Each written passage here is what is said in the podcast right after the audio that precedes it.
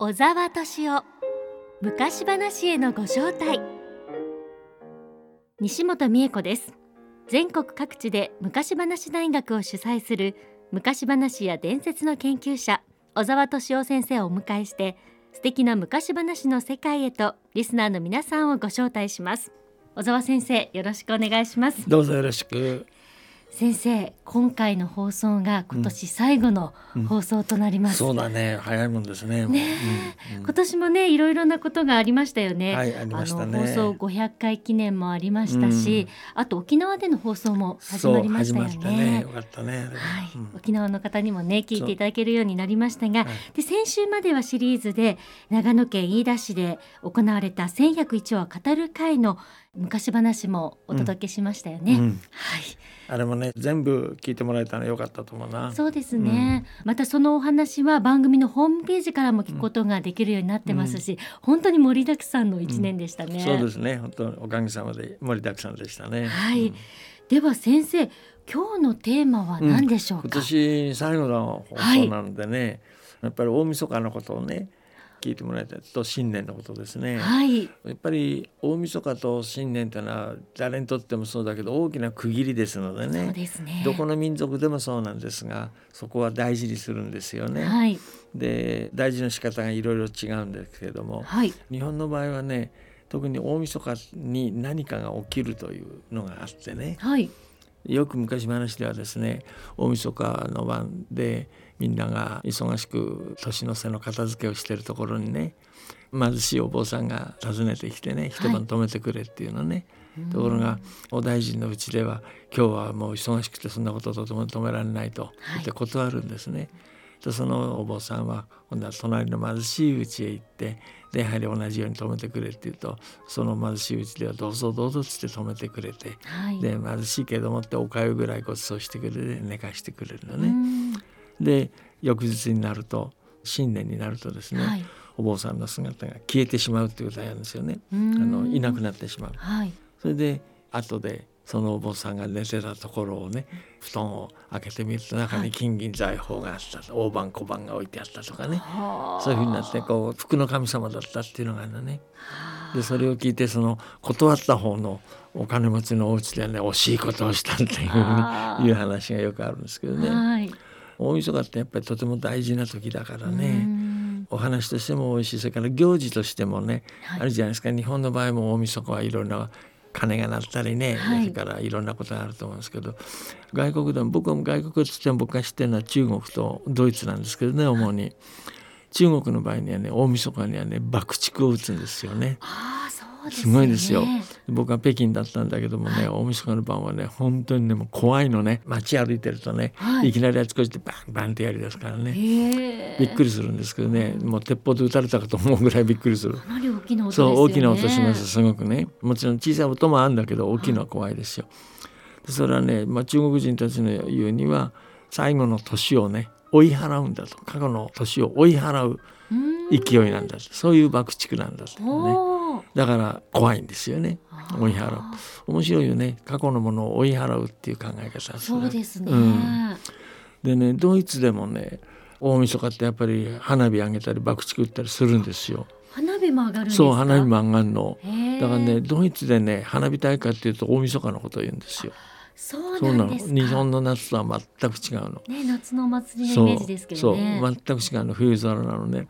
僕はマールブルクという小さいお城の町に住んでたんですけどもね大晦日の晩になるとね僕は山の麓に住んでたんですが、はい、道をどんどんみんなお城へ向かって城山へ向かって上がっていくわけね。それでね10時11時ぐらいになるとねその山の上も人でいっぱいになるでしょ。でバンバンバンバンね爆竹を鳴らすのと花火を打ち上げるんです。へうん、賑やかです、ね、とっても賑やかね。でその彼らの説明ではね一つは中国人とそこ同じなんだけどその古い年を追い払うというね。それが一方ではあると、はい、からもう一つは新しい土地に飛び込むって言うんだよね。新しい年に飛び込む。飛び込む。元気よく飛び込む。ああいいですね、うん、その勢いをつけるものとして花火を打つと。こういうふうに言うのね。だから面白いですねあの中国のとね一致してる部分もあるわけ古い年を追い払うっていうのは。だけど一方では新しい年へ飛び込むんだという言い方をするのね。でその勢いつけるのに花火を打つんだと。うんだからねドイツで花火大会っていうとこの頃は観光的な意味で夏もやるそうですけども、はい元来は冬なんですよ。冬空なの。面白いね。ねその場所ではなんかやっぱり出店とかも出てたりするんですか？いやそんなことないですよ。あ。もうみんな集まってさ大騒ぎする。あもう花火をそうそう花火だ。そう。へでー怖かったよむしろ。あそうなんですか、ええええ。嫁さんが出るとかそんなのんびりした雰囲気じゃなくてね。僕がいたまあ小さい町ですけどね。はい。その花火と爆竹でね怖かったです夜は、うん。あ本当に怖いぐらい。ーへえ、怖いイメージがあるんですね。ね面白いですね。うん。でその代わりね年が明けてはい。元日はみんな静かに寝てるんです、面白いね。元日はね本当にもうみんな寝てんの。夜通し花火でやるでしょ。はい。でもちろんまあ飲むわけよねそれでね。ですから元日は寝てんです。へえ。2日も寝てんじゃないかな。ああそうですか。だからお正月は全く違うんですよ。あおせち料理みたいなのを一食べ切ないんですそれ全部クリスマスにやるわけ。あクリスマスなんですね。そうそうそう。クリスマスはだから盛大にね家庭のお祭りをねお祝いでそれでお互いにプレゼントを交換したりね、はい。親からプレゼントしたりするというね、はい。それから今のそのおせちじゃないけどさ、はい。ごちそうを作ってそれこそクリスマスケーキを食べたりするそういうのは24日の晩にやるんですね。ドイツはクリスマスマーケットとかもええねあります。すごく有名じゃないですか。それはとても人気がねやはりクリスマスが一番盛り上がるんですか？そうそうそう。それが一番大きなあれでね。でその代わり大晦日は大騒ぎしてはい。で新しい扉へ飛び込んで元日2日は寝てると。へえ。えいつぐらいから動き出すんですか？よく面白がってねドイツ人たちが元日2日どう過ごしてるんだろうってよく家内とね街へ出てみたりして、はい。元日はとにかく何もないですよ。みんなもね静まってお店も閉まってるんじゃないかな全然。あ2日もまだ閉まってるんじゃないかな、ん。それでね畑をみんな歩いてるんですよ。え？原っぱを歩いてんのただ。へっていえうのはねお日様の少ない国ですからねはい。ドイツは。なもんだからねちょっとでも日が差したらねもうひたすら野原を歩いてお日様に当たりたいから。うん面白いね。はい。でもね本当にね野原とか、まあはい。とにかく道とかね、はい。何もないのをひたすらね家族がみんなね歩いてるもうお散歩してる。お散歩してるっていうことお散歩。お日様が照ってればねもちろん照ってなきゃダメだろうけども、はい。照ってるとね僕らから見たら薄日だなと思うんだけど、うん。ドイツ人にとっては貴重な太陽だからねね。ちょっと歩いてるんですよ。わあ全然日本と違いますそうそう。もうね特にねあの大晦日とお正月は違いますね。違いがはっきりわかるのね。面白いよ。へで日本のこと考えるとさ日本の正月っていうのはとても厳かじゃないですか。おせち料理があってね、うん。でお互いに挨拶して。はい。でもちろん初詣をやったりなんかしますよね。うんそれから日本人にとってはその信念っていうのはものすごく大事だよね。はい。でそれはね面白いと思うんですけどね。僕はおそらくねお米と関係があると思うんですよ。おお米と、お米。はい。日本人ってお米をものすごく新米を大事にするじゃない。ねあーはい。あの感覚だと思いますね。うん。日本人にとってはね新しいお米ってとっても大事なんだよね。うーん。でそれと同じように新しい土地も大事なんだよね。あ新しいというのが大事なんですね。あーそうかもしれそうないですだと思う、うん。ね。だからそれはねいろんなところに現れてると思うんだけどね、はい例えばもちろん新米大事にするし、はいお酒も出来たての酒、うん新酒を大事にするでしょ、はいそれから俗にさはい女房と畳は新しい方がいいなんて言い方があるじゃない。ありますね。でしょ？失礼な話ですけどそうだね。失礼な話だけどね。はいだけどその新しいはいいんだよ。えー、なんでそんなに新しいを僕はそれはねお米と関係があると思う。お米とうん関係ある日本人にととっては新米ってのは一番貴重なもんなんじゃない？うーん。新米ってのは一番貴重なもんだと、はい。やっぱり日本人ってその農業と結びついてるよね。うん。特にやっぱりお米って1年間でねはい。できるわけでそれで一番大事なものでしょ、はい。でそれと結びついてると思うな。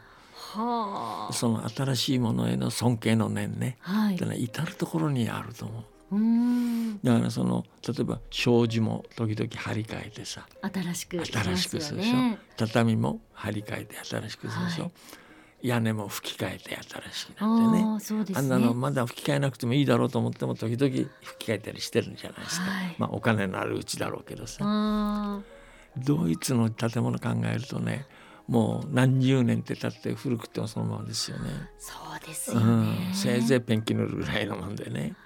あじゃあ日本の建て替えとかはうん。もう考えられない,、です。考えられないですね。日本の家ってさ、まあ、木造の家ってのは40年かまあ50年ぐらいで建て替えって言うじゃないですか。はい。そんなんで建て替えないです。よ絶対ドイツ人は。うん、それで僕が見るとこじゃねその日本人の木造住宅の4 5 0年か60年ぐらいのその建て替えはい。の感覚が木造じゃない住宅についても生きてると思うんだよ。ああだから木造じゃない住宅でも建て替えたりするでしょ？そうですでねこの頃はさビルも作り変えたりするじゃないでうすか。あれはねドイツ人からはっきり言われたけどねはい。日本に行ったらびっくりしたって言うんだよへね。ービルの解体工事をやってるって。ああそれはうん。珍しいことなんですね、そうよ。ビルの解体工事なんてよっぽどね壊れたとかね、はい。なんかじゃなきゃないですよ。へうえ、ん、直し直し使ってだって100年200年で当たりだからドイツの街歩いてるとね例えば木造の家でも、はい。その梁のところにですねこの家を何年に建てたっていう記念の年が書いてあるんですよ。へえだから1400何年とかね。1400 1500年ザラです。ザラ。それは。もう400年前とかそうよ。500年前、うん、そう。ではあ。今僕らまあ普通にドイツの街歩いててね一番目立つのは1500年代の半ばね。そうなんですか、じゃあ何かっていうと宗教改革の直後。宗教改革って1519年って言われてるのね。はい。でその時本当に大戦争になったんですね地域がみんな古い勢力と新しい勢力でこうなって。はい。で戦争が起きて家を焼いたりなんかした、なもんだから建て替えたのがね1500年代が多いんです。あそれでももうしっかりと立ってるんですよね、う木造の家の話よ今ね。木造でもそうですそうなんですじゃあ日本も持たせようと思ったら大丈夫なんですか？じゃないかと思うんだけどでも日本は湿気があるから無理なんだっていうね。季節的に。うんその湿気の問題だっていうことを言うね。それからもう一つはドイツ人の場合はカシの木なんですよ。そういうその木造建築の主な柱はね。はい。カシの木って硬いらしいのね。んで年を経るごとに硬くなっていくって本当かどうか知らないけど、はあそうですか、うん、でよく言われるのは700年ぐらい経つのが一番硬いって言うんだよ。ええー、700 700年。年経った。カシの木はね。はあ。コンクリートみたいなもんですよねだから。そうですね、だから1500何年なんて当たり前でね。はい。でそれを壊すなんてことは考えられない。わあもう福岡でもそうなんですけど、うん。今ビルの建て替えがもうたくさん起こっていてすごいでしょちょっとあの時間が経つと本当に風景がガラッと変わってしまうんですよね。うん。だからヨーロッパはもういつ行ってもそうよ。懐かしい景色っていうか残ってるでしょ。残ってるわけですもんね、それは素晴らしいですよそう。ね。だからねよくねドイツ人に言われますよ。日本へ行くとうん。ビルを壊してると、そうですね。あれコンクリートじゃねえかっていうわけだよね。はあ。なんで壊すんだって言うんですよ。なるだから返事するのとても困るんでね。そうですうんねそういう時答えるのはね、はい日本人にとっては畳が生活のベースだと。はいで畳は何年か経つと入れ替えるもんだ。そのつもりで入れ替えてんだよって言ったらねドイツ人に分かったよね分からねえ顔してるよ。確かに私は分かりましたけど、うん海外の方だとうーんうんそうよ。畳の概念もねうん難しいでしょうからね。そうそうそうそう。だからね分かったよね分からねえな顔してますよ。確かにでも日本人は新しくするとか新しいものっていうのうんは大切ですよね。そう。だから一番基本は僕は新米だと思うのお米。そうなんです新ね。米が一番貴重なものね。はい。ドイツだってさパンは食物の中心ですからね、そのはずなんだよ、はい新しい麦で作ってるはずだけど新パンとは絶対言わないもんね。はい。そうですね。そうでしょ、はい。うん。パンについて新パンとは言わないよ絶対、はあ、日本独特の考え方なんですね。うんうん。となるとやはり信念というのもとっても大切ですね。それと同じように信念が大事だっていうふうになるわけね。はい。だから信念のお話ってとても多いわけですうよ、ん。で特にその信念にはい。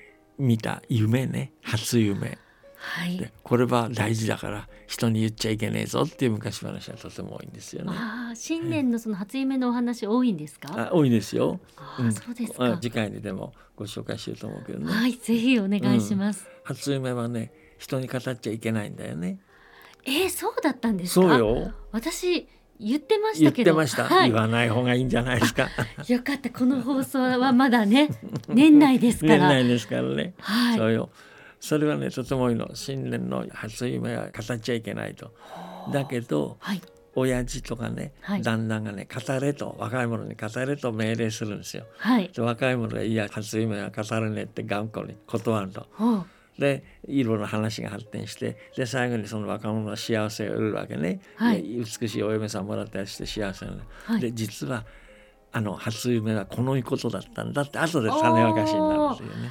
はちょっと詳しく聞きたいですね。そう ぜひ来週聞かせてくだそうそうこさいれ新年にお話ししましょう。はいお願いします今年最後の放送となる今日は年の瀬の昔話についてご紹介していただきましうんた、そういろんな話があるからね。ねえうん。国によっても捉え方も全然違うんですええね面白いところですよね。そうですね、日本はやはり新年っていうのはとてもね大切にしますからね。ね。先生ちなみに大晦日は何をされるんですいやかうちは武将だから初詣も行かないで。あら。あれも見ないしね 紅白も見ないかあそらうなんですね。もうゆっくりじゃあゆっくりしてますゆっくりしてます。お酒を飲んでそういうこと酔っ払って酔っ払って寝る。そうゆっくりして いいですね。それでゆっくり過ごすのもねねいいでしょ。やっぱりいいですよね。はい。うん。では先生来週は新年初の放送となりますうん。そういうすね。テーマを教えてください。はい。来年はねそのそれこそ新年のね、はい。お話はい。そんな話も聞いてもらおうと思います。初夢の昔話のお話。もお願いします。ねはい。楽しみにしています。それでは小沢先生そしてリスナーの皆さん良いお年をお迎えください。そうですね。皆さんどうぞ良いお年をお迎えください。一年ありがとうございました。どうもありがとう小沢敏夫。昔話へのご招待。